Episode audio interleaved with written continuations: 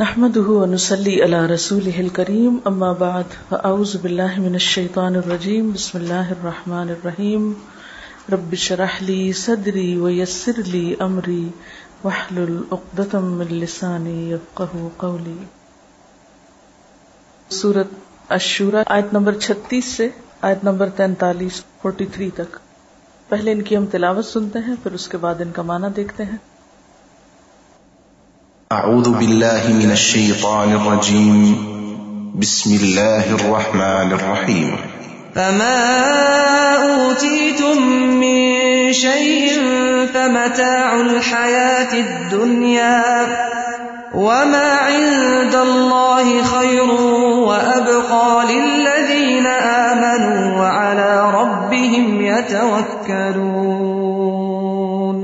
والذين يجتنبون كبائر الإثم والفواحش وإذا ما غضبوا هم يغفرون والذين استجابوا لربهم وأقاموا الصلاة وأمرهم شورى بينهم ومما رزقناهم ينفقون والذين إذا أصابهم البغي هم ينتصرون وجزاء سيئة سيئة مثلها فمن عفا وأصلح فأجره على الله إنه لا يحب الظالمين ولمن انتصر انتصر بعد ظلمه فأولئك ما عليهم من سبيل. إنما السبيل على الذين يظلمون الناس ويبغون في الأرض بغير الحق. أولئك لهم عذاب أليم. ولمن صبر وغفر ان ذلك لمن عزم الامور جو کچھ بھی تم لوگوں کو دیا گیا ہے، وہ محض دنیا کی چند روزہ زندگی کا سر و سامان ہے۔ تھوڑے دن کے لیے ہے، چند دن کے لیے ہے۔ اور جو کچھ اللہ کے ہاں ہے، وہ بہتر بھی ہے اور پائیدار بھی۔ دوسری دنیا میں، دوسرے گھر میں جو کچھ ملنے والا ہے وہ اس دنیا کے مقابلے میں زیادہ اچھا ہے اور باقی رہنے والا بھی۔ لیکن وہ ہے کس کے لیے؟ وہ ان لوگوں کے لیے ہے جو ایمان لائے ہیں اور اپنے رب پر بھروسہ کرتے ہیں، توکل کی صفت رکھتے ہیں۔ اور جو بڑے بڑے گناہوں اور بے حیائی کے کاموں سے پرہیز کرتے ہیں، کبیرہ گناہوں سے بچنے والے اور بے حیائی سے خاص طور پر بچنے والے۔ اور اگر غصہ آ جائے تو درگزر کرتے ہیں۔ جو اپنے رب کا حکم مانتے ہیں، نماز قائم کرتے ہیں، اپنے معاملات آپس کے مشورے سے چلاتے ہیں۔ ہم نے جو کچھ بھی رزق انہیں دیا ہے، اس میں سے خرچ کرتے ہیں۔ اور جب ان پر زیادتی کی جاتی ہے، تو اس کا مقابلہ کرتے ہیں۔ برائی کا بدلہ ویسی ہی برائی ہے۔ پھر جو کوئی معاف کر دے اور اصلاح کرے، اس کا اجر اللہ کی ذمہ ہے۔ اللہ ظالموں کو پسند نہیں کرتا۔ اور جو لوگ ظلم ہونے کے بعد بدلہ لیں، ان کو ملامت نہیں کی جا سکتی۔ ملامت کے مستحق تو وہ ہیں جو دوسروں پہ ظلم کرتے ہیں اور زمین میں ناحک زیادتیاں کرتے ہیں۔ ایسے لوگوں کے لیے دردناک عذاب ہے۔ البتہ جو شخص صبر سے کام لے اور درگزر کرے، تو یہ بڑی ہمت کے کاموں میں سے ہے۔ اب ایک بار پھر تلاوت سنیے۔ فما اوتيتم من شيء فمتاع الحياه الدنيا وما عند الله خير وابقى للذين امنوا وعلى ربهم يتوكلون والذين يجتنبون كبائر كبائر الاثم والفواحش واذا ما غضبوا هم يغفرون. والذين استجابوا لربهم واقاموا الصلاه وامرهم شورى بينهم ومما رزقناهم ينفقون. والذين اذا اصابهم البغي هم ينتصرون وجزاء سيئه سيئه مثلها فمن عفا واصلح فاجره على الله انه لا يحب الظالمين ولمن انتصر بعد ظلمه فاولئك ما عليهم من سبيل انما السبيل على الذين يظلمون الناس ويبغون في الارض بغير الحق اولئك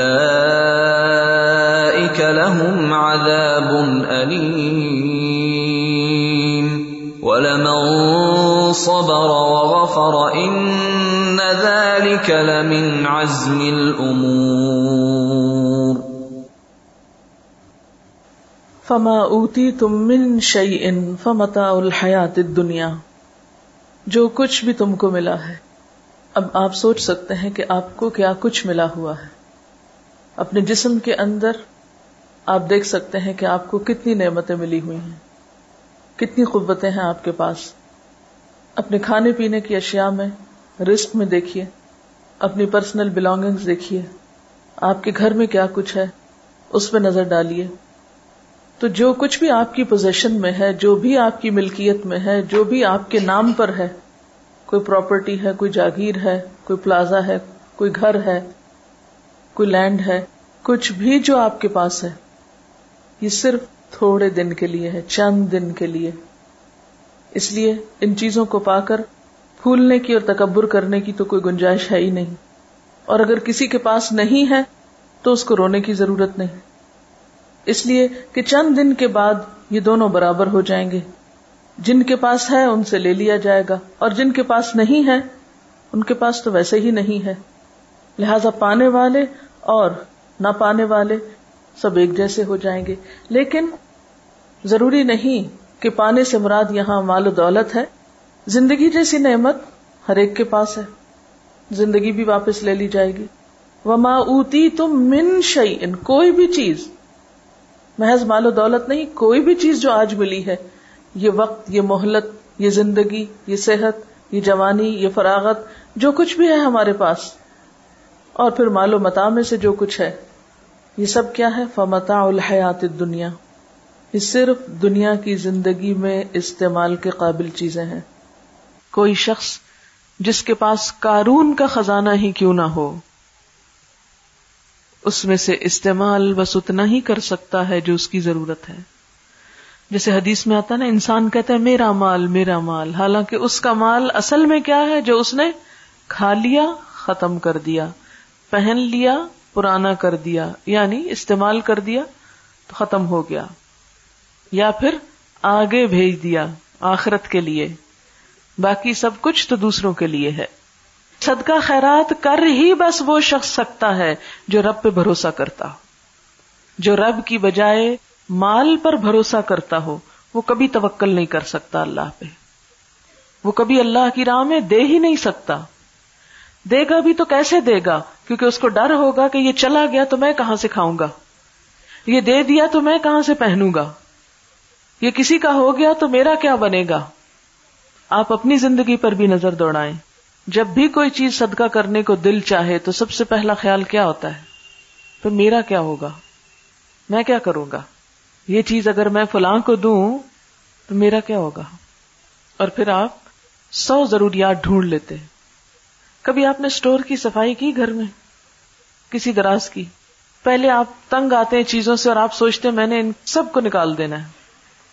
پھر آپ دراز صاف کرتے ہیں، چیزیں نکالتے ہیں، چھانتے پٹکتے پھر آپ دوبارہ رکھنے لگتے ہیں، پھر آپ کہتے ہیں یہ اس کام آئے گی، یہ حصہ آئے گی، یہ حصہ آئے گی اسے ایز اے کوڑ کباڑ دوبارہ سارے کا سارا ایز اٹ از سیٹ ہو کے دوبارہ دراز میں آ جائے گا اسٹور میں آ جائے گا۔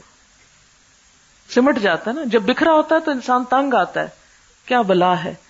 اور جب سمٹ جاتا ہے تو انسان کہتا ہے اب کام آ جائے گا۔ اور پھر سال کے بعد صفائی کرتے ہیں تو وہ کسی کام نہیں آتا۔ اور ویسے کا ایسا ہی ہوتا ہے۔ یاد رکھیں، اگر کوئی چیز بن میں بھی ڈالنی پڑے نا، تو اس نیت سے ڈالا کریں جو ذرا غیر ضروری ہو کہ کئی اللہ کی مخلوق بچاری غریب بن کھول کھول کے چیزیں ضرورت کی نکالتی یہ ان کے کام آ جائے گی، کوئی بات نہیں۔ آپ کو پتا ہے کئی لوگ بوتلیں اس میں سے نکالتے ہیں، کینز نکالتے ہیں، کاغذ نکالتے ہیں۔ کوئی بھی پرانی شرانی چیز جو انہیں مل جاتی ہے، وہ نکالتے ہیں۔ اور پھر ان کو کٹھا کر کر کے بیچ کے رات کی روٹی کھاتے ہیں۔ تو اگر آپ نے کوئی بھی غیر ضروری چیز اس نیت سے ڈال دی اس میں، چلو ان کے کام آ جائے گی، میں اپنا لالچ تو دور کروں، جانے دوں، چھوڑو اس کو۔ بہت رکھ لی اپنے پاس۔ اس چھوٹی سی نیکی کو بھی حقیر نہ سمجھے۔ وما اند اللہ خیر اب اس میں سے بھی جو اللہ کے پاس بھیج دیا، وہ سب سے بہتر ہے۔ خیر بہتر ہے اچھا ہے۔ وہ جو وہاں جا کے لوگے، وہ اچھا ہے۔ وہ ابقا اور زیادہ باقی رہنے والا ہے۔ ہمیشہ کے لیے۔ اگر دنیا میں بھی آپ کے پاس سب سے اچھی چیزیں ہیں، تو بھی ان کو بقا نہیں۔ کوئی ٹوٹ جاتی ہے، کوئی پرانی ہو جاتی ہے، کوئی میلی ہو جاتی ہے، کوئی گم ہو جاتی ہے۔ لیکن جو اللہ کے پاس ہے، نہ اس کو ٹوٹنا ہے، نہ پرانا ہونا ہے، نہ گم ہونا ہے۔ ابقا ایور لاسٹنگ ہمیشہ رہنے کے لیے ہے۔ یعنی کسی کو آج ان نعمتوں کا مل جانا، اس بات کی ضمانت نہیں کہ کل بھی ملے گا۔ جس کو آج ملا ہے، وہ کل کا بھی حق رکھتا ہے، نہیں۔ آج پانے والے کل محروم بھی ہو سکتے ہیں۔ ہاں ان نعمتوں کی حفاظت اور ان کو باقی رکھنے کا گر کیا ہے، طریقہ کیا ہے؟ ان کو ہمیشہ کے لیے کیسے بچایا جائے؟ کیسے پرزرو کیا جائے؟ کس طرح ان سے فائدہ اٹھایا جائے؟ اس کے لیے آج ان نعمتوں کے ساتھ کچھ صفات اور کچھ کوالٹیز اپنے اندر پیدا کرنے کی ضرورت ہے۔ ان میں سب سے پہلی چیز جو یاد رکھنے کی ہے وہ کیا؟ کہ للذین آمنو یہ سب ان لوگوں کے لیے ہے جو ایمان والے ہیں۔ نمبر دو، وہ اللہ رب یتوکلون۔ وہ اپنے رب پر بھروسہ رکھتے ہیں۔ توکل کرنا اور نہ کرنا دو مختلف طرح کی نفسیات ہے دو مختلف رویے ہیں۔ توکل کرنے والے، اپنے رب پہ بھروسہ کرنے والے اور طرح جیتے ہیں۔ اور مایوس شخصیتیں اور طرح جیتی ہیں۔ نا امیدی اور مایوسی انسان کو ایک مختلف راہ پر لے جاتی ہے۔ وما عند اللہ خیر و ابقا للذین آمنوا وعلى ربهم يتوکلون اللہ پہ بھروسہ کرنے والوں کو ہی زیادہ ملا کرتا ہے۔ وہی باقی رہنے والی نعمتیں حاصل کر سکتے ہیں۔ ایمان کا تو مطلب ہی ہے مان جانا، یقین کر لینا۔ اور یہ جنم دیتا ہے کس کو؟ اعتماد اور بھروسے کو۔ جو شخص اپنے رب پر ایمان رکھتا ہے، وہ ایک ایسا مضبوط سہارا تھام لیتا ہے، جس کو کبھی بھی ختم نہیں ہونا، کبھی بھی نہیں ٹوٹنا۔ اللہ تعالی فرماتے ہیں فم یکفر بتاغوتی ویؤمن باللہ، فقد استمسک بالعروۃ الوثقى لن فسام لہا جو کوئی تاغت کا انکار کرتا ہے اور اللہ پر ایمان لے آتا ہے۔ وہ ایک ایسا مضبوط کڑا تھام لیتا ہے یعنی اللہ کے سوا باقی ساری قوتوں کو نگیٹ کرتا ہے۔ اور اول و آخر اللہ ہی پر بھروسہ رکھتا ہے، اسی پر یقین کرتا ہے، اسی پر توکل کرتا ہے۔ جیسا توکل کرنے کا حق ہے، تو پھر وہ ایک ایسا مضبوط کڑا تھامتا ہے، لن فسام اللہ، جو کبھی بھی نہیں ٹوٹ سکتا۔ ایسا انسان کبھی بھی مایوسی کے کھڈ میں نہیں گر سکتا، کبھی بھی ہلاکت میں نہیں جا سکتا۔ واللہ سمیع علیم۔ وہ ہر موقع پر اپنے رب کو پکارتا ہے جو سننے والا ہے، جاننے والا ہے۔ ان کا دوست اللہ ہے۔ اللہ ولی الدین آمنو ایسے لوگوں کو اپنے رب کی دوستی نصیب ہوتی ہے۔ اس کی معرفت نصیب ہوتی ہے۔ یخرجہم من الظلمات الى النور۔ پھر انہیں اپنے رب کی رحمت سے روشنی نصیب ہوتی ہے، نور نصیب ہوتا ہے۔ اور یہ نور اسی کو نصیب ہو سکتا ہے جو حقیقی معنوں میں ایمان رکھتا ہو اور اپنے رب پر بھروسہ کرتا ہو۔ وہ پھر مایوسیوں کے اندھیرے میں نہیں رہتا۔ اللہ تعالیٰ اس کو مایوسیوں کے اندھیرے میں نہیں چھوڑتا۔ یعنی ایمان میں آنا بذات خود ایک نور کا پانا ہے۔ اور پھر جب ایک روشن راستہ اس کو نظر آ جاتا ہے تو وہ اس کے اوپر چل پڑتا ہے۔ یخرجہم من الظلمات الى النور۔ اس کے برعکس، والذین کفروا اولیاءهم الطاغوت۔ یخرجونہم من النور الى الظلمات اولئک اصحاب النار، ہم فیہا خالدون۔ تو بات یہ ہے کہ جن کے دل ایمان سے لبریز ہوتے ہیں اور پھر اس کے نتیجے میں توکل سے معمور ہوتے ہیں۔ پھر ان کی زندگیوں میں مایوسی اور پریشانی اور خوف اور غم اور تمام منفی کیفیات دور ہونے لگتی ہیں۔ وہ ان کو گھیر نہیں سکتی۔ یعنی غم کا زندگی میں آنا ایک فطری سی چیز ہے۔ خوف کا زندگی میں آنا غم اور خوف کو محسوس کرنا ایک بالکل فطری بات ہے۔ لیکن غم اور خوف کے شکنجے میں جکڑا جانا اور ان کو اپنے سر پہ مسلط کر لینا، یہ بالکل ایک دوسری کیفیت کا نام ہے۔ جو لوگ حقیقی معنوں میں ایمان رکھتے ہیں اور اپنے رب پر توکل کرتے ہیں اور اپنے رب کو رب مانتے ہیں، وہ غمگین تو ہو سکتے ہیں، لیکن غم کو اپنے اوپر مسلط نہیں ہونے دیتے۔ کسی بھی قسم کی منفی کیفیت کا اس طرح شکار نہیں ہوتے کہ اس سے ان کی صلاحیتوں کو زنگ لگنے لگے، یا ان کے اوقات برباد ہونے لگے، یا ان کی صلاحیتیں ختم ہونے لگے، یا پھر وہ اپنی زندگی میں کوئی تعمیری اور پروڈکٹیو کام نہ کر سکے یہ نہیں ہو سکتا۔ ایمان انسان کو مضبوط بناتا ہے جرت مند بناتا ہے اور حالات کا مقابلہ کرنا سکھاتا ہے۔ اور ان تمام آیات کی تھیم بھی یہی ہے، کیونکہ آگے جا کر آپ دیکھیں کہ جب ان پہ ظلم ہوتا ہے تو وہ بدلہ لیتے ہیں۔ اور ان کے اندر اتنی طاقت ہوتی ہے کہ وہ صبر بھی کر سکتے ہیں اور اتنے وسیع دل کے مالک ہوتے ہیں کہ وہ معاف بھی کر سکتے ہیں۔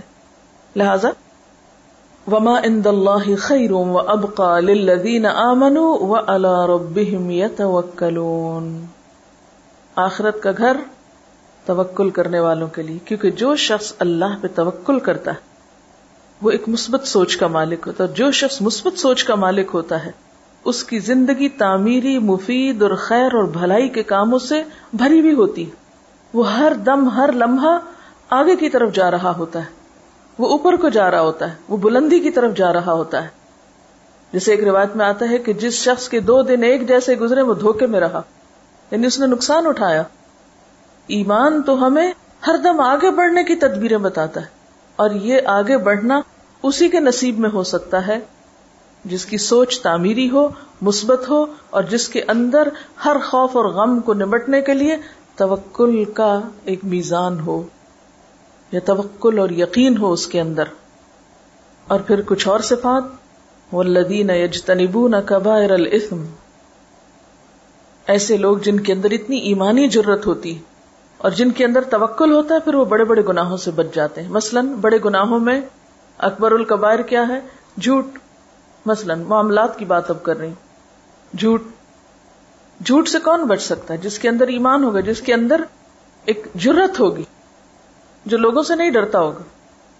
جو جتنا لوگوں سے ڈرتا ہے، اتنا زیادہ جھوٹ بولتا ہے۔ جو اپنے رب پہ بھروسہ کرنے کی بجائے لوگوں پہ بھروسہ کرتا ہے، لوگوں کو اپنا رب مانتا ہے، لوگوں سے مفادات حاصل کرنا چاہتا ہے، تو پھر وہ ان کی نظر میں اچھا بننے کے لیے طرح طرح کے جھوٹ بولتا ہے۔ یہ غلط رویہ اختیار کرتا ہے۔ لیکن جو شخص اپنے رب کے سامنے سچا ہوتا ہے اور اپنے رب کے سامنے ایماندار ہوتا ہے، پھر اس کو کمزور سہاروں کی ضرورت نہیں ہوتی، پھر وہ ہر طرح کی برائی سے بچنے کی ہمت پاتا ہے اپنے اندر۔ جیسے ایک حدیث میں آتا ہے نا کہ، ان نصد دی البر و ان البر دی الجن کہ سچائی نیکی کی طرف لے جاتی ہے اور نیکی جنت کی طرف لے جاتی ہے۔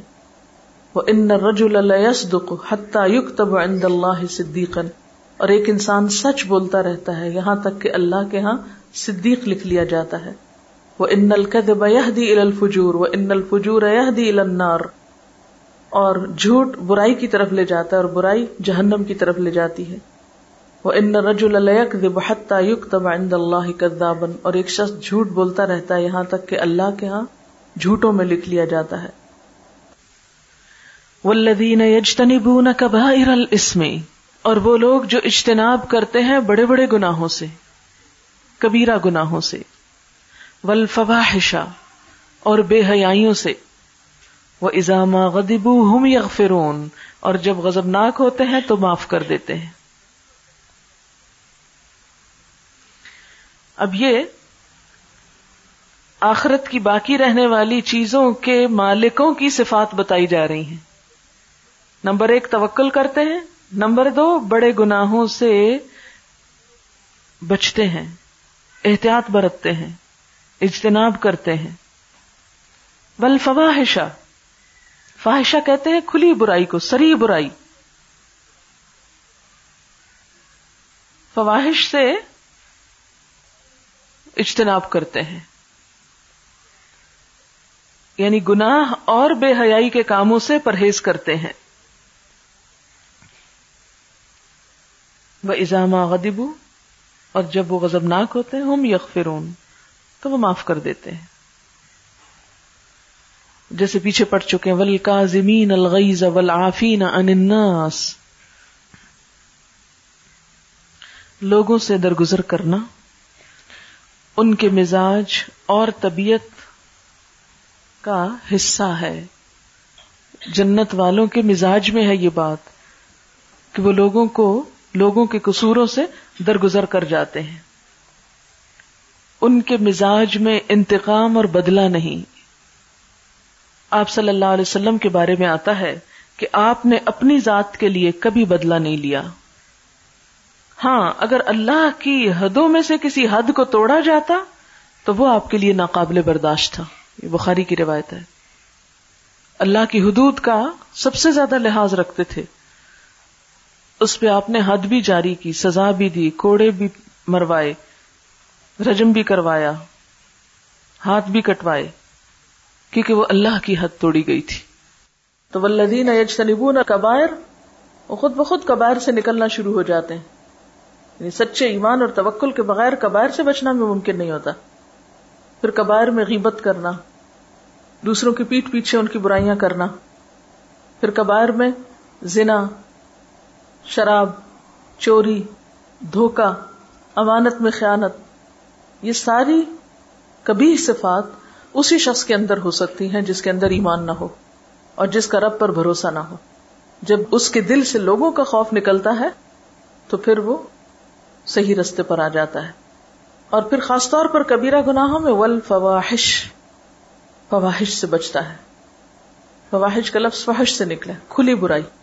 اور خصوصاً بے حیائی کے کام۔ بے حیائی کے کاموں میں کیا چیزیں آتی؟ ایک تو یہ جھوٹ دھوکا یہ سب بے حیائی کے کام ہے لیکن اس کے علاوہ، دیکھیے، گناہ کی تعریف کیا کی گئی؟ کہ جس پر تم خوف کھاؤ کہ لوگوں کو پتا نہ چل جائے۔ یعنی جس کے بارے میں تمہیں ڈر ہو کہ ہائے، میرا پول نہ کھل جائے۔ جو کام تم لوگوں کے سامنے نہیں کر سکتے۔ اور اس سے بڑی برائی کیا ہے؟ کہ تم ڈٹائی سے برے کام کرو۔ یعنی عام گناہ کیا ہے؟ کبیرہ گناہوں میں بہت سے گناہ آتے ہیں جو کھلے کیے جائیں یا چھپے کیے جائیں۔ لیکن فواہش وہ ہیں جو کھلے عام کیے جائیں۔ یعنی پھر یہ کبیرہ گناہوں سے بھی ان کی شدت بڑھ جاتی ہے یعنی انتہائی ڈٹائی سے کیے جانے والے غلط کام۔ جس میں انسان کی حیا نہیں رہتی۔ حدیث میں آتا نا، اذا لم تستا یہ فسنا معاشے تھا جب تم میں حیا نہیں تو جو چاہے کرو۔ تو ایسا شخص پھر ڈٹ کی برائی کرتا ہے۔ کہتا ہے، جو کرنا ہے کر لو، میں تو یہی کروں گا۔ یعنی اس کو نہ بندوں کی حیا ہے، نہ اللہ کی حیا ہے، لہذا ایسے کام فواہش میں آتے ہیں۔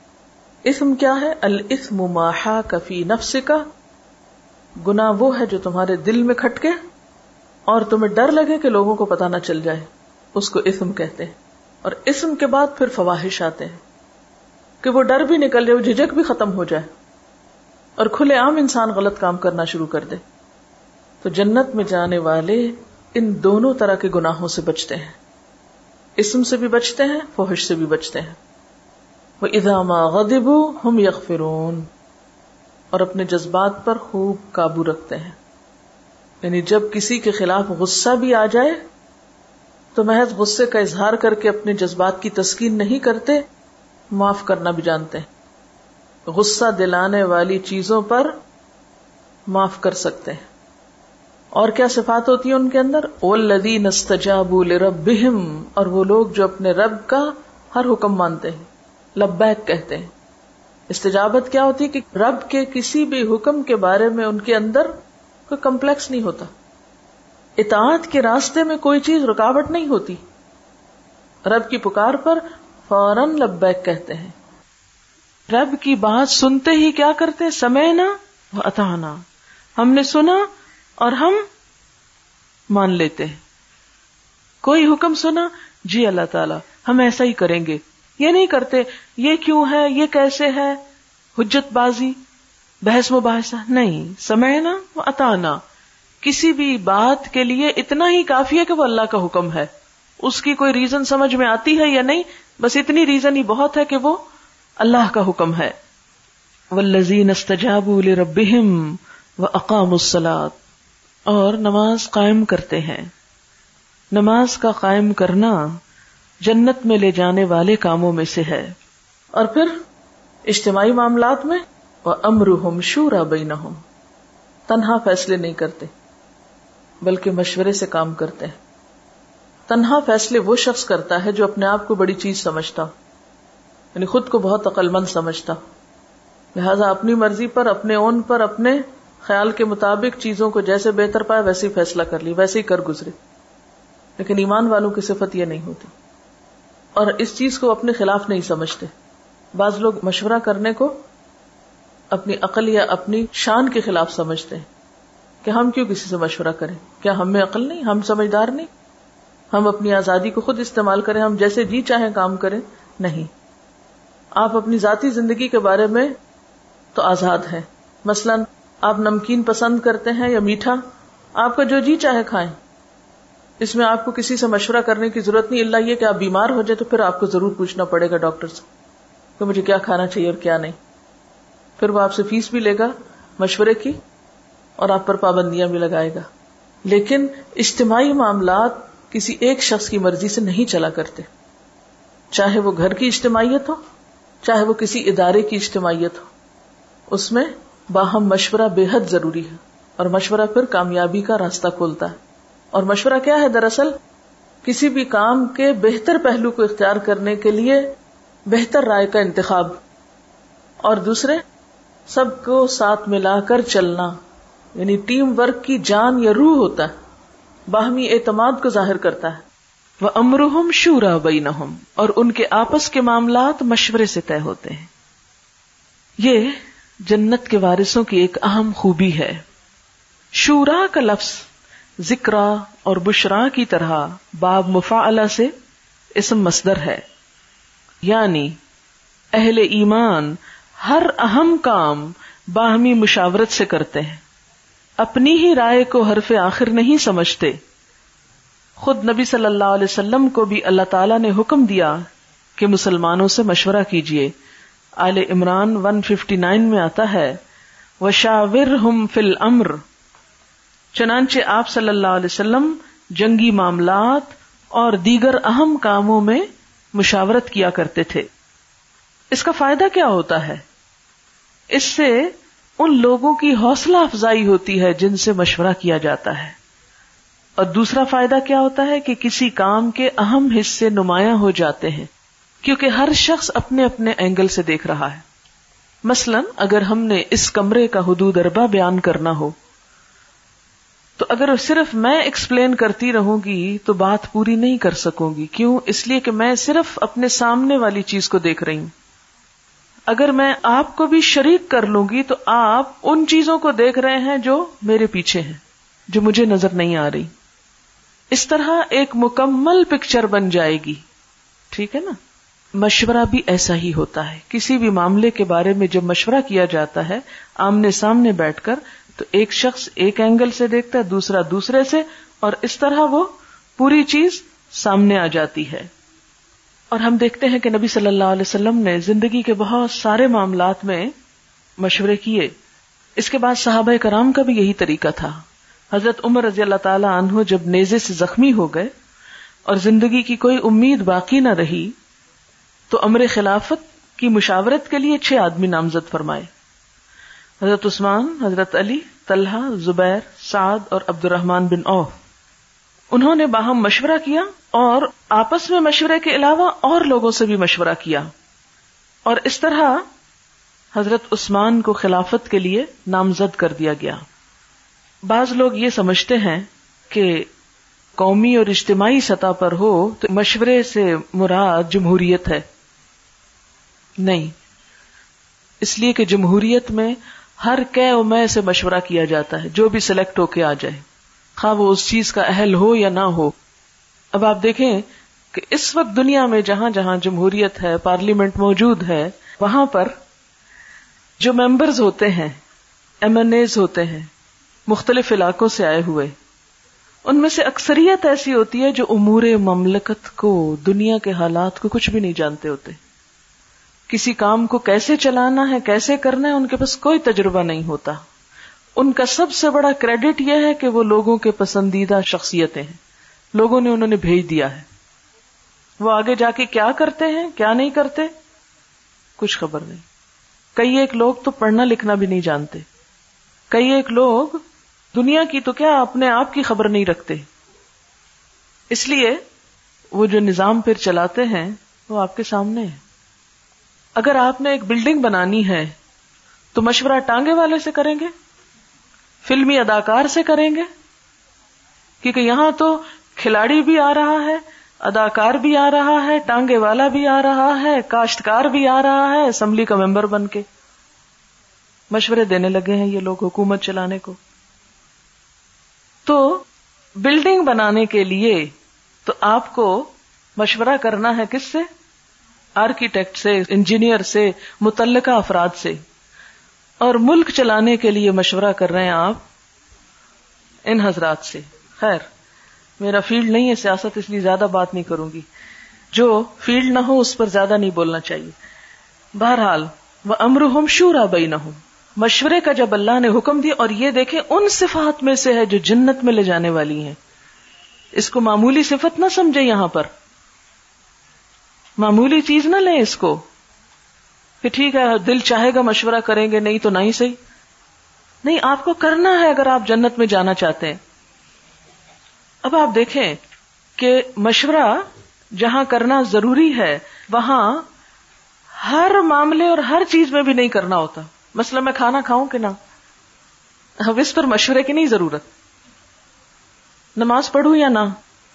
اگر آپ اکثریت کہہ دیں گے مجھے نماز پڑھنی چاہیے تو میں پڑھ لوں گی، اگر آپ کہ نہیں نہیں، آپ کو کوئی بات نہیں، آج آپ نہ پڑھیں۔ تو میں کو نہیں، میں نہیں پڑھ رہی۔ سب نے مجھے مشورہ دیا تھا، نماز نہ پڑھنا۔ تو اللہ تعالیٰ آپ نے کہا تھا، مشورہ کرنا۔ تو ایسے معاملات میں مشورہ نہیں ہے۔ مشورہ ایسے معاملات میں ہے کہ جس کا تعلق اجتماعیت سے ہے، زیادہ لوگوں کے مفاد سے ہے۔ دو یا دو سے زائد لوگوں کے مفاد میں جو چیز ہے۔ اور پھر اس میں کوئی بھی شخص اگر اجتماعی فائدوں کو یا اجتماعی کام کو صرف اپنی منمانی اور ون وے ٹریفک کے طریقے سے کسی گاڑی کو دھکیلنا چاہے، تو ہو سکتا وہ منزل تک نہ پہنچائے۔ اور پھر آپ دیکھیں کہ جو شخص اجتماعی معاملات میں صرف اپنی مرضی کرتا ہے، وہ سب کی ذمہ داری اپنے اوپر لیتا ہے۔ اگر کام غلط ہو گیا تو اس کا مطلب کیا ہے کہ قصوروار وہی ہے؟ جب مشورے سے ہوا تو اس ذمہ داری کو سب نے بانٹ لیا۔ تو یہ ایک فائدہ ہو جاتا ہے مشورے کا۔ اور پھر اسی طرح مشورہ اس لیے بھی مفید ہے کہ جو معاملہ سب سے متعلق ہے اس میں سب کو باخبر بھی رکھا جائے۔ سب کو پتا ہو کہ ان کے بارے میں کیا ہو رہا ہے۔ پھر اسی طرح یہ ہے کہ اجتماعی معاملات کو چلانے کے لیے جس شخص پر ذمہ داری ڈالی جائے وہ بھی مشورے سے ہو تاکہ لوگوں کی پسند کے مطابق یعنی اللہ کی پسند تو بہرحال اوپر ہے۔ عام روزمرہ مثلاً چھوٹی چھوٹی چیزوں میں جو ذمہ داری دی جاتی ہے انتظامی امور میں، تو اس میں اہلیت کے ساتھ لوگوں کی رائے لینے میں، مشورہ کرنے میں کہ کس شخص کو کس چیز پر متعین کیا جائے، نقصان کی بات نہیں۔ پھر ایسے لوگ مشورہ دیں جو اہل ہوں۔ پھر اپنے ضمیر اور ایمان کے مطابق کسی لالچ کے یا کسی خوف کے دباؤ میں نہ مشورہ دیں۔ وہ امر ہم شورا بئی نہ وہ مما رزق نہ فکون اور اس میں سے جو ہم نے ان کو رسک دیا وہ خرچ کرتے ہیں۔ رسک کا خرچ کرنا کچھ تو اس میں فرائض کی ادائیگی میں سے ہے، جیسے زکوٰۃ وغیرہ۔ کچھ صدقات ہیں جو انسان اپنے دل کی خوشی سے کرتا ہے، اور اس میں لن تنال البر حتى تنفقوا مما تحبون، اپنی پسندیدہ ترین چیزوں میں سے خرچ کرنا۔ اور پھر خاص طور پر اپنی غلطیوں کے کفارے کے لیے، گناہوں کے ازالے کے لیے، مصیبتوں کو ٹالنے کے لیے، کیونکہ ہر گناہ مصیبت کا سبب ہوتا ہے۔ تو جب ان کو احساس ہوتا ہے کہ انہوں نے کوئی بھی کام غلط کیا ہے، تو اس موقع پر بھی وہ صدقہ کرتے ہیں۔ یعنی صدقہ مومن کی عادات میں سے ہونا چاہیے یعنی ہر روز کچھ نہ کچھ صدقہ کرنا چاہیے۔ اگر مال میں سے کچھ بھی نہیں پاتے، حالانکہ ایسا نہیں ہے کہ کچھ بھی نہیں پاتے۔ اگر آپ کے پاس دو لقمے ہیں کھانے کو تو آپ ایک یا آدھا کسی اور کو بھی دے سکتے ہیں۔ جیسے نبی صلی اللہ علیہ وسلم فرمایا کہ آگ سے بچنے کی فکر کرو، خاک کھجور کا آدھا ٹکڑا ہی کیوں نہ پوری کھجور نہیں خرچ کر سکتے تو آدھی سے۔ اب ہم میں سے کتنے لوگ ہیں جو مثلاً کلو بھر، دو کلو بھر کھجورے خرید کے اپنے گھر رکھ سکتے ہیں اور جب گھر سے نکلے تو اپنی جیب میں تھوڑی سی لے چلے رستے میں جو بھی نظر آئے اس کو آفر کرتے چلے جائیں۔ آسان طریقہ ہے صدقہ کرنے کا۔ لیکن عموماً ہم اس طرف توجہ نہیں کرتے کہ ہر روز صدقہ کرنا چاہیے یہ چھوٹی سے چھوٹی چیز بھی صدقہ کی جا سکتی۔ کیونکہ ہم کوتاہیاں روز کرتے ہیں، ہم غلطیاں روز کرتے ہیں۔ لہٰذا ہمیں روزانہ صدقہ کرنے کی ضرورت۔ تو وہ مارا زخنا ہوں یون فکون جو رسک ہم نے ان کو دیا، اس کو کٹھا کر کر کے نہیں رکھتے رہتے۔ صرف اپنی ذات کے لیے نہیں کرتے۔ اس میں سے وہ نکالتے رہتے نکالتے رہتے نکالتے رہتے۔ یہ ان کی عادت ثانیہ ہوتی، مسلسل وہ اس کے بارے میں سوچتے رہتے ہیں۔ کیونکہ بہت سے ڈپریشن بہت سے دل کے بوجھ اور بہت سے غم کا علاج صدقہ ہے۔ نہ صرف یہ کہ پچھلے بوجھ دھونے اور ہٹانے کا ذریعہ ہے، بلکہ آئندہ کی مصیبتوں اور بلاؤں سے بچنے کا بھی ذریعہ ہے۔ کہ صدقہ جو ہے، بلائیں اس سے آگے نہیں بڑھ سکتی۔ آپ صدقہ کرتے ہیں اور بلا کو وہ پیچھے دھکیل دیتا ہے۔ تو ہم میں سے ہر ایک کے پاس کچھ نہ کچھ ضرور ہوتا ہے جسے ہم دوسروں پر خرچ کر سکتے ہیں۔ لیکن اگر کچھ بھی نہیں، بالکل ہی مفلوق الحال ہے تو پھر ایک مسکراہٹ یا ایک اچھی بات یا علم کا شیئر کرنا، یا کسی کو رستہ دکھانا، یا کسی کی بھلائی کا کوئی بھی کام، اس میں آپ شریک ہو سکتے ہیں۔ ولدین ادا اصابہم البغی ہم ینتصرون اور وہ لوگ جب ان کو کوئی زیادتی پہنچتی ہے، تو وہ بدلہ لے لیتے ہیں۔ ابھی پیچھے تو معاف کرنے کی بات تھی، یہاں بدلہ لینے کی بات ہے ہاں۔ اسلام نے انصاف کے دائرے میں رہتے ہوئے بدلہ لینے سے روکا نہیں۔ بدلہ لینے سے وہ آجز نہیں ہوتے۔ اگرچہ معاف کر دینا پسندیدہ ہے، جیسے نبی صلی اللہ علیہ وسلم نے فتح مکہ کے موقع پر اپنے خون کے پیاس سے مجرموں کے لیے عام معافی کا اعلان کر دیا تھا۔ ہدیبیہ میں ان ایک سو اسی لوگوں کو معاف کر دیا گیا، جنہوں نے آپ کے خلاف ایک سازش تیار کی تھی۔ لبید بن آسم یہودی جس نے آپ پر جادو کیا تھا، اس سے آپ نے کوئی بدلہ نہیں لیا۔ وہ یہودی عورت جس نے کھانے میں زہر ملایا تھا، اس کو بھی معاف کر دیا۔ حالانکہ اس کی تکلیف آپ آخر دم تک محسوس کر رہے تھے۔ ذات کے لیے نہیں لیتے تھے، اللہ کی حدود کے لیے لیتے تھے، لیکن ذات کے لیے بھی لینے کی اجازت ہے۔ اسلام ایسا دین نہیں کہ جو انسان کو مسکین بنا دے، راہب یا بخشو بنا دے۔ شرافت کیا ہے؟ کہ غالب ہوں تو مغلوب کا قصور معاف کر دیں، قادر ہوں تو درگزر کریں، اپنے سے چھوٹے انسان سے خطا ہو جائے تو چشم پوشی کریں، اور اگر کوئی بڑی طاقت ان کو دبانے کی کوشش کرے تو ڈٹ کے کھڑے ہو جائیں، اور بدلہ لیں، اس کے ہاتھ روکیں۔ پھر یہ ہے کہ بدلہ لینے کے بھی دو طریقے ہوتے ہیں۔ ایک یہ کہ غصے کو غصے کی شکل میں ظاہر کیا جائے، اور ایک احسن طریقے سے اس کا بدلہ لیا جائے۔ غصہ آنا، تلخی پیدا ہونا بالکل ایک نیچرل بات ہے۔ کوئی شخص اس سے بچا ہوا نہیں۔ ہر شخص کے اندر اللہ نے پتا رکھا ہے، وہ زہر کی پوٹلی۔ وہ اپنا کام کرتی ہے۔ لیکن اظہار کا طریقہ دوہرا ہو سکتا ہے۔ ایک یہ کہ غصے کو غصے کی شکل میں ظاہر کیا جائے۔ دوسرا یہ کہ غصے کو برداشت کی شکل میں ظاہر کیا جائے۔ اب اس کا مطلب کیا ہے؟ کہ غصے کو جب ہم آپے سے باہر ہو کے ظاہر کرتے ہیں، تو اس سے کام خراب ہوتے ہیں۔ مثلا آپ شدید غصے میں بول رہے ہیں، کسی کو کیا سمجھ آئے گی؟ چیخ چلا کے رو کے بول رہے ہیں۔ اگلے کے پلے ہی نہیں کوئی بات پڑے گی۔ اور ایک یہ ہے کہ غصہ ہے، آپ ظاہر کر رہے ہیں، لیکن ایک فرم انداز میں جس سے دوسرے کو بات سمجھ میں بھی آ جائے، لیکن ریئیکشنری ہو کر نہیں۔ اس میں عموماً کیا ہوتا ہے؟ نقصان ہو جاتا ہے۔ کیونکہ جب آپ ریئیکشن ایسا کرتے ہیں تو دوسرے کو اور بھڑکا دیتے ہیں۔ وہ اگر طاقتور ہے تو آپ پہ اور ظلم کا اندیشہ ہے۔ اب یہ ساری صفات ہیں اہل جنت کی، کہ جو جنت میں جائیں گے ان کے اندر یہ تمام صفات ہونی چاہیے۔ یہ کرائٹیریا آپ کو میٹ کرنا ہے۔ مثلاً آپ کسی دوسرے ملک میں جا کر رہنا چاہتے ہیں امیگریشن چاہتے ہیں، تو اس کے لیے آپ کو ایک سرٹن کرائٹیریا میٹ کرنا پڑتا ہے۔ آپ کو کچھ ضروری چیزیں فراہم کرنی پڑتی۔ تو جنت کی امیگریشن کے لیے بھی، یہاں سے وہاں جانے کے لیے بھی آپ کے اندر ایک مخصوص کردار کا ہونا بے حد ضروری ہے۔ وہاں کے ویزا کے لیے بھی کچھ ضروری شرائط اور ریکوائرمنٹس ہیں۔ اگر آپ وہ پورا نہیں کرتے، تو اندر جانے کے مستحق نہیں۔ اور ان میں سے یہ تمام چیزیں جن میں سے ایک اہم چیز ولدین ادا اصابہم البغی ہم ینتصرون، کہ جب ان کے ساتھ کوئی زیادتی کرتا ہے تو بدلہ لیتے ہیں۔ عام حالات میں ہمیں کیا کہا گیا ہے؟ کہ درگزر کرو، معاف کر دو۔ لیکن جہاں انسان یہ دیکھے کہ محض معاف کرنے سے دوسرے کی اصلاح نہیں ہو سکتی، تو وہاں ایک حد کے اندر رہتے ہوئے وہ بدلہ لے سکتا ہے۔ لیکن کس طرح؟ وہ جزا اس اتن سی اتن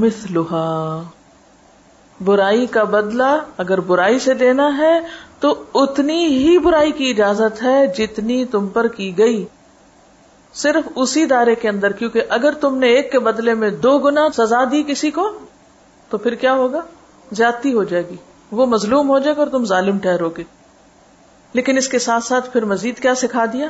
کہ اگرچہ بدلہ لینے کا حق ہے کیونکہ اسلام انصاف کا دین ہے، اس میں عدل ایک بہت اہم صفت ہے، لیکن اس کے باوجود افضل اور پسندیدہ کیا ہے؟ فمن آفا جو کوئی معاف کر دے وہ اسلحہ اور اصلاح کر لینی تعلقات کی فجر اللہ تو اس نے اپنا اجر اللہ کے ہاں محفوظ کر دیا۔ وہاں جا کر اس کو مل جائے گا، ضائع نہیں جائے گا۔ ان لا يحب الظالمین وہ ظالموں سے محبت نہیں رکھتا۔ ظالم کون ہے جو برائی کا بدلہ اتنی برائی سے دینے کی بجائے دگنی یا چگنی یا اس سے زیادہ میں دے۔ وَلَمَنِ انتصر بعد ظلم ہی الا کما علیہ سبیل لیکن اگر کوئی معاف نہیں کرنا چاہتا، درگزر نہیں کرنا چاہتا، بدلہ ہی لینا چاہتا ہے، تو بدلہ لینے والے کو برا بھلا نہیں کہا جائے گا۔ یعنی بعض اوقات ایسا ہوتا ہے نا کہ جب کسی کی زیادتی کا جواب دیا جائے یا ظالم کا ہاتھ پکڑا جائے تو عموماً لوگ مظلوم کو چھوڑ کر ظالم کے ساتھ ہو جاتے ہیں۔ کہ نہیں چھوڑ دینا چاہیے تھا، بدلہ نہیں لینا چاہیے تھا۔ بعض اوقات ایسا ہوتا ہے نا کہ اگر ایک شخص نے اس نے قتل کیا اب اس کی سزا کیا ہے؟ قتل قتل کا بدلہ قتل ہے۔ اب اگر کوئی انصاف کی خاطر، بدلے کی خاطر اس شخص کو کیفر کردار تک پہنچاتا ہے اور اس شخص کو پھانسی ہو جاتی ہے یا وٹ ایور جو بھی طریقہ ہے بدلے کا، تو عموماً پھر احمد الناس کا رجحان کیا ہوتا ہے؟ کہ نہیں اس شخص نے توبہ کر لی تھی، معافی مانگ لی تھی، تو اب اس کو سزا نہیں ملنی چاہیے تھی۔ نہیں۔ یہ حق اللہ نے کس کو دیا ہے؟ مقتول کے وارثوں کو دیا ہے۔ وہ چاہے تو معاف کر دیں چاہے تو بدلا لیں۔ جو بدلا لے گا، اس کو کوئی برا نہیں کہے گا۔ فلا کما علیہ سبیل ایسے لوگوں کو ملامت نہ کی جائے گی۔ بدلا لینے والے کو آپ برا بلا نہیں کہہ سکتے۔ لیکن اس وقت تک جبکہ وہ اتنا ہی لے جتنی اس پر زیادتی ہوئی، آگے نہ بڑھے۔ ہاں آگے بڑھے تو پھر وہ ظالم ہوگا۔ ان سبیل الدین یزلمون الناس۔ ملامت تو ان پر ہے جو لوگوں پہ ظلم ڈھاتے ہیں۔ وہ یب نفل ارد بغیر الحق اور زمین میں ناحق زیادتیاں کرتے ہیں۔ اکلحم آداب علیم، ایسے لوگوں کے لیے دردناک عذاب ہے۔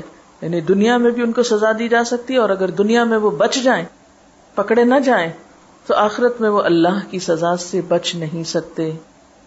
الا اکلحم آداب علیم، وہاں وہ دردناک سزا پائیں گے۔ اور خلاصہ کیا ہے اس سارے معاملے کا؟ وہ لمن صبر۔ ابتدائی گفتگو میں ایمان کی بات تھی، توکل کی بات تھی اور انتہائی گفتگو میں صبر۔ و لمن صبر و غفر اور جو کوئی صبر کرے اور معاف کر دے، دوسروں سے درگزر کرے۔ تو ان لمن عزم الامور، یہ بڑی ہمت کے کاموں میں سے ہے۔ اور یہ ہمت کس کے اندر آتی ہے؟ جس کے اندر ایمان کی پختگی ہو، کردار کی پختگی ہو، اخلاق کی بلندی ہو، جو اپنے رب پر بھروسہ کرنا جانتے ہوں۔ فما أوتيتم من شيء فمتاع الحياة الدنيا وما عند الله خير وأبقى للذين آمنوا وعلى ربهم يتوكلون والذين يجتنبون كبائر الإثم والفواحش وإذا ما غضبوا هم يغفرون والذين استجابوا لربهم وأقاموا الصلاة وأمرهم شورى وأمرهم شورى بينهم ومما رزقناهم ينفقون. والذين إذا أصابهم البغي هم ينتصرون. وجزاء سيئة سيئة مثلها، فمن عفا وأصلح فأجره على الله، إنه لا يحب الظالمين. ولمن انتصر بعد ظلمه فأولئك ما عليهم من سبيل. إنما السبيل على الذين يظلمون الناس ويبغون في الأرض بغير الحق. أولئك لهم عذاب أليم. ولمن صبر وغفر إن ذلك لمن عزم الأمور. یہاں ایک بات یاد رکھیے کہ غصے پر قابو پانے کی بات تو ہے ہی لیکن جو چیز کہی جا رہی ہے وہ یہ کہ غصے کے باوجود معاف کر سکتے ہیں۔ یعنی غصہ ہے تو پھر بھی معاف کر دیتے ہیں۔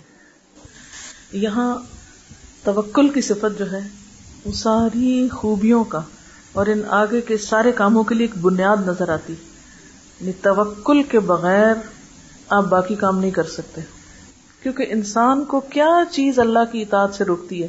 دنیا کی محبت، دنیا کا مفاد کسی چیز کا خوف، کسی چیز کی طلب، تو جب آپ کے اندر توکل آ جاتا ہے، تو پھر آپ دنیا سے بے نیاز ہونے لگتے ہیں۔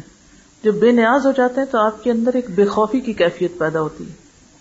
یعنی خوف ختم ہو جاتا ہے آپ کے اندر سے۔ تو پھر آپ کے اندر ایک ایسی جرت پیدا ہوتی ہے کہ آپ بڑے بڑے اسٹیپ اٹھا سکتے ہیں۔ یہ ساری باتیں جو ہیں ازم العمور میں سے ہے بڑی ہمت کے کاموں میں سے ہے یہ ہمت کس کے اندر آتی ہے؟ جس کا اپنے رب پر بھروسہ ہو، جس نے اپنے رب کو پا لیا ہو۔ اصل بات یہی ہے کہ بنیادی کردار نہیں ہے ہمارے اندر۔ ایک بڑے سناریوں میں جب ہم چیزوں کو دیکھتے ہیں تو وہ سمٹ کے پھر چھوٹے میں آ جاتا ہے۔ ذات اور فرد کی اصلاح سے امت کی اصلاح ہو سکتی۔ یہ کام طویل ضرور ہے، لیکن اس کے بغیر گزارا نہیں، کیونکہ جب تک بنیادیں مضبوط نہ ہوں۔ آپ دیکھیے کہ جیسے شورا ہی کی بات آپ نے کی۔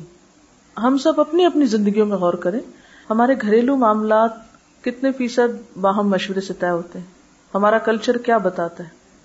جب مثلاً عموماً گھروں میں کوئی بڑا ایشو آتا ہے، کوئی شادی بیاہ کا معاملہ ہے، یا کوئی پراپرٹی کی لین دین ہے، یا کچھ بیچنا ہے ایون تو کیا بازو کا صرف چند افراد اپنے مفادات کو سامنے رکھ کے فیصلہ نہیں کر لیتے؟ کیا وہ ان متعلقہ افراد کو شریک مشورہ کرتے ہیں کہ جو اس معاملے سے متعلق ہوتے ہیں یا ہوا بھی نہیں لگنے دیتے؟ اسی طرح اداروں میں آپ دیکھ لیجیے لوکل سطح کی گورنمنٹ کے اداروں میں دیکھ لیجیے پھر ایک حکومت کے اندر دیکھ لیجیے پھر اس سے آگے بڑھ کر جو امت مسلمہ مختلف حکومتیں ہیں، ان کا آپس میں ایک دوسرے پر اعتماد اور آپس میں ایک دوسرے کے ساتھ کیا تعلق ہے؟ تو جب تک ہمارے اندر یہ بنیادی اخلاق نہیں پایا جاتا، اس وقت تک اللہ کی مدد آ نہیں سکتی۔ اور اس کی ابتدا ہم میں سے ہر ایک کو اپنی ذات سے کرنا ہے اور پھر اس کا شعور عام کرنا ہے اور دوسروں کے اندر بھی بیدار کرنا ہے۔ آپ دیکھیے کہ ایمان کے فوراً بعد توکل کا جو ذکر ہوا ہے، یہ تمام چیزوں کے اندر آپ کو نظر آئے گا۔ مثلاً بڑے گناہوں سے بچنے کے لیے بھی توکل چاہیے۔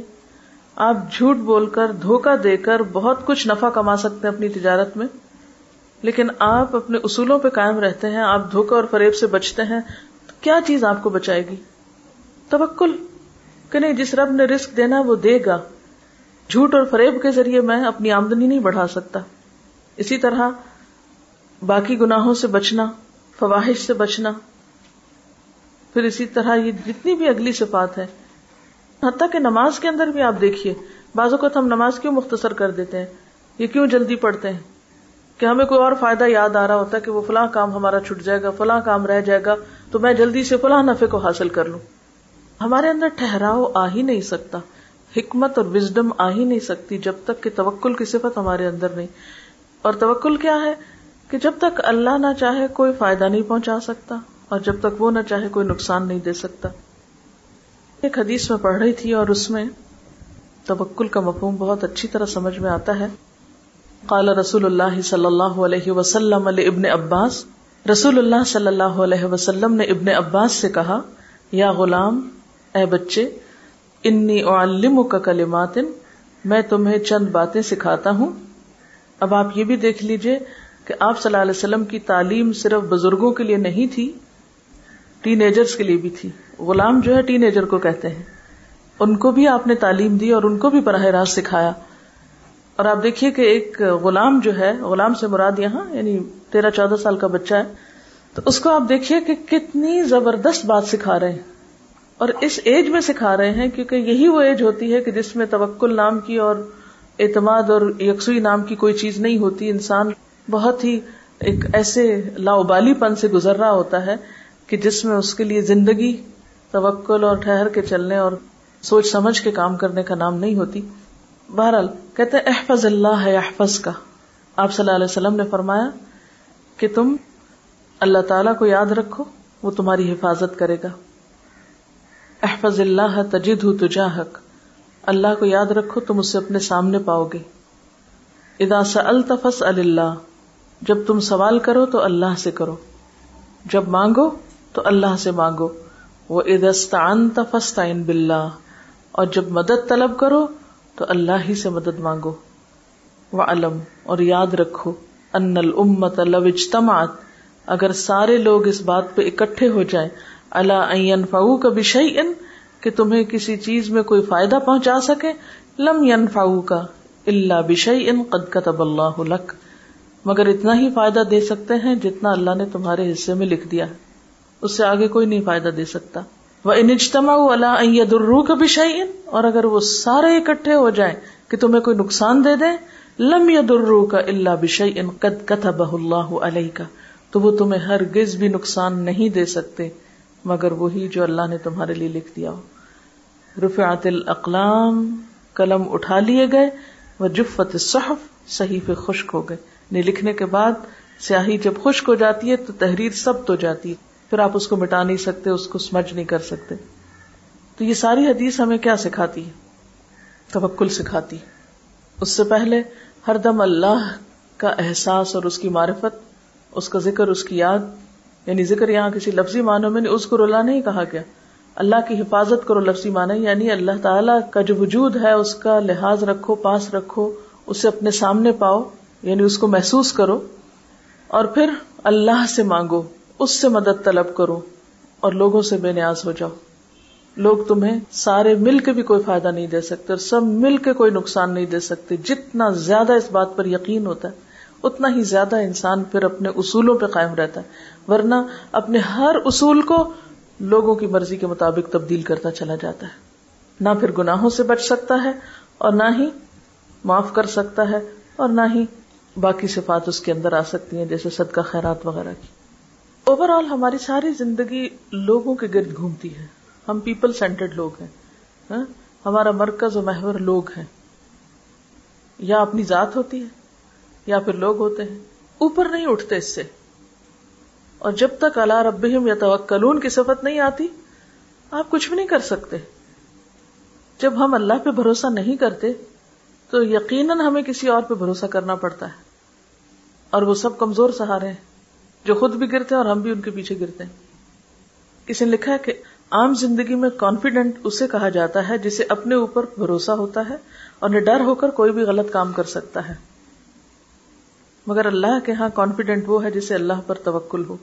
جو نڈر ہو کر کوئی بھی غلط کام کر لیتا ہے، وہ تو پھر فواہش کا شکار ہو جاتا ہے۔ سبحانک اللہم و بحمدک، نشہد اللہ الہ الا انتا نستغفرک و نتوب الیک۔ والسلام علیکم ورحمۃ اللہ وبرکاتہ۔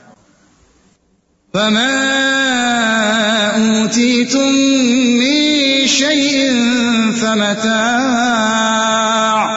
فمتاع الحياة الدنيا وما عند الله خير وأبقى للذين آمنوا للذين آمنوا وعلى ربهم يتوكلون والذين يجتنبون كبائر الإثم والفواحش وإذا ما غضبوا هم يغفرون والذين استجابوا لربهم وأقاموا الصلاة وأمرهم شورى بينهم ومما رزقناهم ينفقون والذين إذا أصابهم البغي هم ينتصرون وجزاء سيئة سيئة مثلها فمن عفا وأصلح فأجره على الله إنه لا يحب الظالمين ولمن انتصر بعد ظلمه فأولئك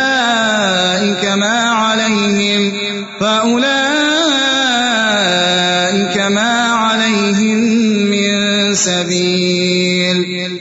إنما السبيل على الذين يظلمون الناس ويبغون في الأرض، ويبغون في الأرض بغير الحق. أولئك لهم عذاب أليم. ولمن صبر وغفر إن ذلك لمن عزم الأمور. فما أوتيتم من شيء فمتاع الحياة الدنيا وما عند الله خير وأبقى للذين آمنوا وعلى ربهم يتوكلون والذين يجتنبون كبائر الإثم والفواحش وإذا ما غضبوا هم يغفرون. والذين استجابوا لربهم وأقاموا الصلاة وأمرهم شورى بينهم ومما ومما رزقناهم ينفقون. والذين إذا أصابهم البغي هم ينتصرون وجزاء سيئة سيئة مثلها فمن عفا وأصلح فأجره على الله إنه لا يحب الظالمين ولمن انتصر بعد ظلمه فأولئك ما عليهم من سبيل إنما السبيل على الذين يظلمون الناس ويبغون في الأرض بغير الحق. أولئك لهم عذاب أليم. ولمن صبر وغفر إن ذلك لمن عزم الأمور